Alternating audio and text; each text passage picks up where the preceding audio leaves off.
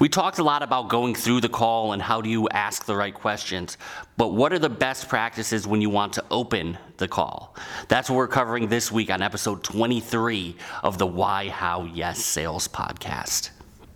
The Why, How, Yes Sales podcast is sponsored in part by Jared James Coaching for Real Estate Agents. If you're a real estate agent listening to this podcast, you probably understand how to sell. You know when you are across a dining room table from a potential customer, that listing is probably going to come your way. The issue is how do you structure your business in order to get to that time, that dining room table more often. As a former top agent himself, Jared James has the tools to help you create the business that you want to own. They will help you put the systems in place where you can spend more time doing what really matters, which is creating sales. Go to jaredjamestoday.com and set up a time to have a consultation, and from there, they will be able to guide you towards running a business rather than just running around. Hey, salespeople, welcome to the Why, How, Yes Sales podcast, where I help you get to the yes the right way. My name is Red Staffstrom, and I am here to help you fix your broken sales skills. Now, I realize that there's a lot of things that we've discussed on this podcast, and one of the glaring omissions that I've kind of had is that I haven't really talked about how to open a call. Um, I've talked a lot about my distaste for closing calls and the overemphasis that this industry has towards closing techniques and all of that. And I understand it's an instant gratification thing and yada, yada, yada, yada. But I've never really gone into the right way to open a call, to actually start that conversation the right way. Now, when I started learning sales, when I was knocking door to door, I learned a simple acronym, and it was called the C principle. And when I say the C principle, I mean S-E-E. And it stood for, it was an acronym that stood for smile, eye contact, and enthusiasm. So the idea was I knock on the door, hey, how's it going? Great seeing you. Isn't it a lovely day? Let's talk about the weather. Let's chat a little bit. And this was what I was taught when I started off selling. Now, for those of you guys who have been raised as the old school manner of sales, you probably have heard these kinds of things too that enthusiasm sells and you need to have that positive emotion and then that'll translate to your customer and i'm not sure it does um, based on my decade and a half of sales experience i have sold to super happy people i have sold to super upset people i have used that c principle for a number of years um, and even trained quite a few salespeople with it.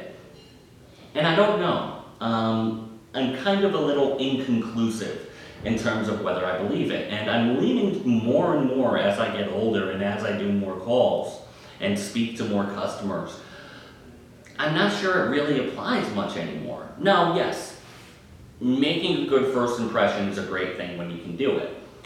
But do you want to be that happy, jolly person all the time? And do you want to be seen that way by your customers? Now, for everybody, it's going to be a little different. Uh, some people want to associate with all the happy people all the time. Other people, um, I'm out of the Northeast, we can get a little bit annoyed by overly happy people. We're confused and we're skeptical. And we tend to treat people who are overly enthusiastic and happy as crazy people. Um, now, I know this is a regional thing. I know here I'm out of Connecticut. I've worked in New Jersey. I've worked in New York. I've worked in Massachusetts. I've also worked in the Midwest. I, I did some training out in Cincinnati. Um, I've done trade shows in the Midwest. I know it's different a little bit everywhere. I know in the Midwest, people tend to be a little bit happier than us in the Northeast. But it, I just don't want this C principle, this smile, eye contact, enthusiasm, to be treated like gospel for every single person out there. Now, what I propose instead, I believe, should be more of a mirroring behavior. M I R R O R I N G. Again, I'm from the Northeast. You put three R's in a word, you can't expect me to pronounce it the right way. So, when you're opening a call, you need to make sure that you're not being too over the top because that's treated with skepticism. I know when I was knocking in uh, the Midwest, I remember talking to people and them being genuine, genuinely nice and, well, telling me God bless and telling me how much, oh, I really appreciate you stopping by, and, um, all of those things. And even when they said no, they were just genuinely nice people. For me, as a Northeasterner, I thought they were being sarcastic. Um, that stereotypical Southern lady, well, bless their heart, that line. And for those of you guys who are from the South or have been down South, you probably know, ooh, that, that person ain't all that bright. Um, when you hear a Southern person say, well, bless their heart, they don't like you much. Uh, that's kind of like that softener at the end. Um, so I found out that I actually had to take the C principle that I was mostly ignoring because it stopped use, like being useful for me, and actually dial it up a notch when I was out in the Midwest. Meanwhile, here in Connecticut, I had subconsciously, I don't think I ever realized that I was doing it until years later. I had dialed it back. Um, I had kind of taken away this jolly persona that was knocking on the doors. And what I would do instead is mirror that behavior. And it took me years to realize that that was what I was doing. Now, the reason I mirror behavior is because everybody is a little different. And if you want any clarification on this, you can listen to the episode on DISC personalities that I went into. I am a high D personality.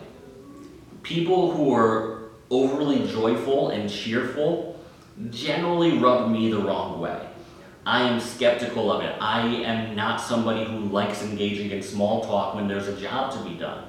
The best way to open a conversation with me is simply saying, I want to be real quick.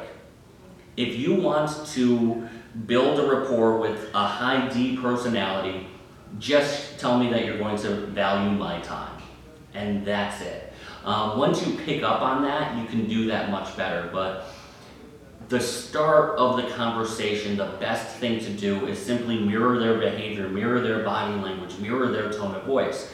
To be this cartoon character and dial it up to 11 every single time will be make you be treated with skepticism more often than to be treated to a signed contract.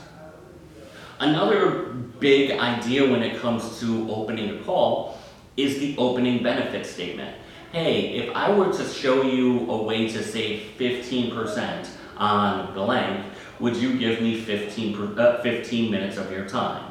That's that Geico opening statement. Hey, in, in 15 minutes you could save 15%. It sounds great, and it's designed to get buy-in from people, but it usually doesn't. Once people hear lines like that, they know they are being sold to, not consulted to. Um, I know that my product is not a panacea to save everybody's life and make everybody happier and healthier and yada, yada, yada, yada. It's not that.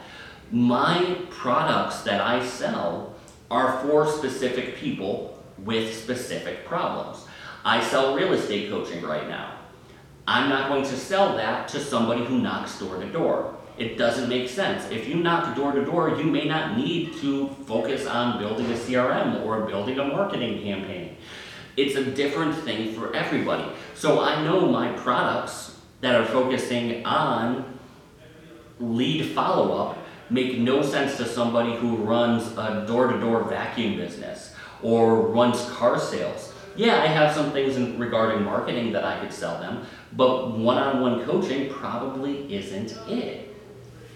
So by starting with this assumption that I can save you 15% on blank, it does two things and it rubs them the wrong way. One, it assumes automatically that they don't already know what they're doing. And that can be insulting to some people. I know when I talk to people that coaching isn't the right solution for everybody, even if you are in real estate. Can we help most agents? Absolutely. We could probably help 97% of them. But the right thing at the wrong time is the wrong thing. So I know that some people are going to walk away because they don't have the money or they don't have the time to commit to real estate or whatever the reason is. Or they're already getting um, a certain level of coaching from their brokerage or whatever it happens to be.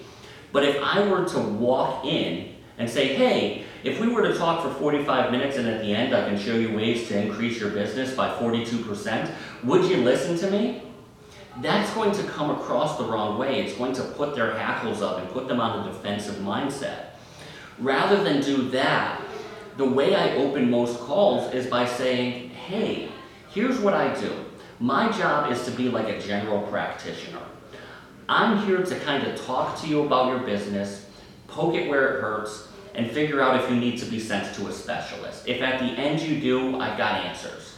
If you don't, that's perfectly fine too. But my job is to just poke it where it hurts and figure out what the next steps are for you in order to get you healthier. Does that sound good? That's generally my opening line for most people.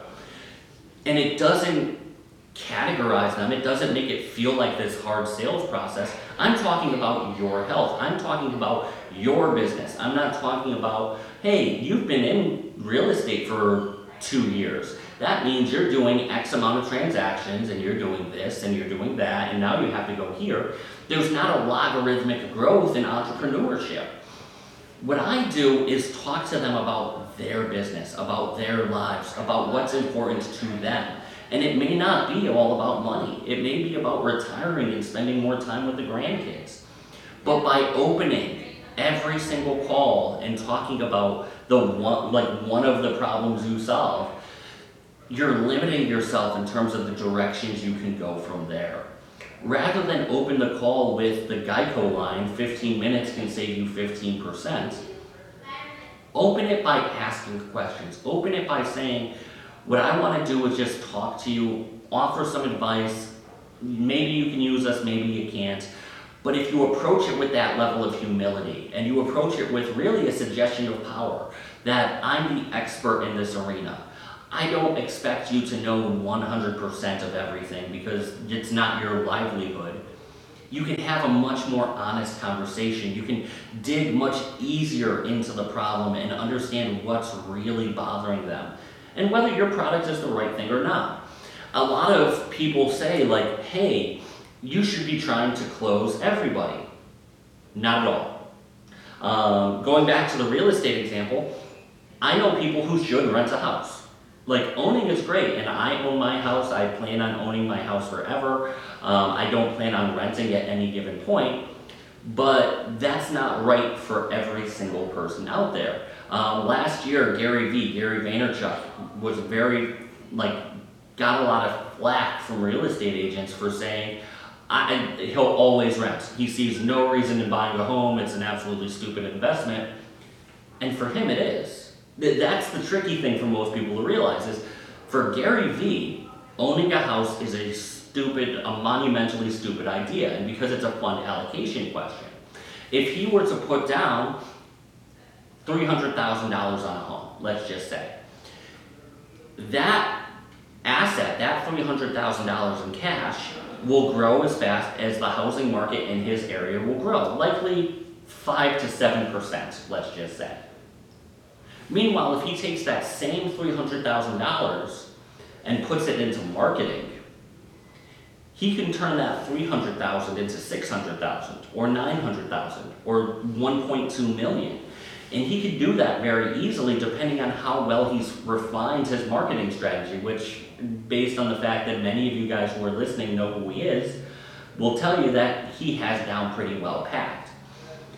But by approaching him and saying, hey, owning a house is a great thing because you don't have to waste money in rent, he doesn't care about that. Because, yeah, he's missing out on that 5 to 7% increase and paying a landlord probably 12%.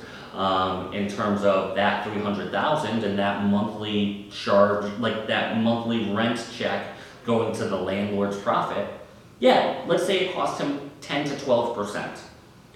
But he's able to take those same funds and double, triple, quadruple. So for him, it's smarter not to own a home. But if you approach him simply as home ownership is great, it gives you a retirement plan, you're missing the mark. So by opening the statements that I can solve all of your problems, it will always come across disingenuous. And in the times it doesn't, you're just giving yourself an uphill battle. You're not giving yourself the right direction in order to make a real conversation happen. Once people realize they're being sold to rather than consulted on, the hackles go up. And by doing both the opening benefit statement, 15 minutes can save you 15%, or smiling and being this cartoon character of, hey, how's everybody doing? This is, my name is Red, I'm here to talk to you and save you tons of money on da da da da da da. By doing that, you're not making yourself look like an expert. You're making yourself look like a performer. Because nobody is that happy and cheerful all the time. And by, you're just putting yourself in a bad position. So when you open the call, open it honestly. Open it by saying, I don't know if I can help you. Walk in with that sense of humility. And that's going to make your, your conversation much more honest, much more open, and much more fruitful, both for yourself and for them. And at the end, you're not going to have as much of a, I have to talk to my spouse, or I have to run it up the ladder mentality, because you know that customer knows that you took the time to learn about them and what they are doing, as opposed to just reciting the pamphlet that you were given on your first day at work. Um, ladies and gentlemen, I hope this helps. Um, please be sure to like, be sure to subscribe, be sure to review this podcast. It really helps the channel out. Um, this has been episode 23 of the Why, How, Yes Sales podcast. Um, and I will see you guys next time, where I will continue to help you fix your broken sales skills. The Why How Yes Sales podcast is also sponsored by the Jarja Media CRM. Only 12% of all real estate leads are reached out to more than three times. This means that almost 90% of all agents are throwing away thousands of dollars worth of lead generation marketing every year simply by not keeping in touch with the prospects that they already paid for. With drip campaigns that are written by one of the nation's top coaching companies, you'll be able to automate keeping potential clients clients in front of you for well over a year. The Jarja Media CRM will make sure that you are not leaving any meat on the bone and that the leads you are already paying for are actually turning into customers. Schedule a demo online at jarjamedia.com slash CRM.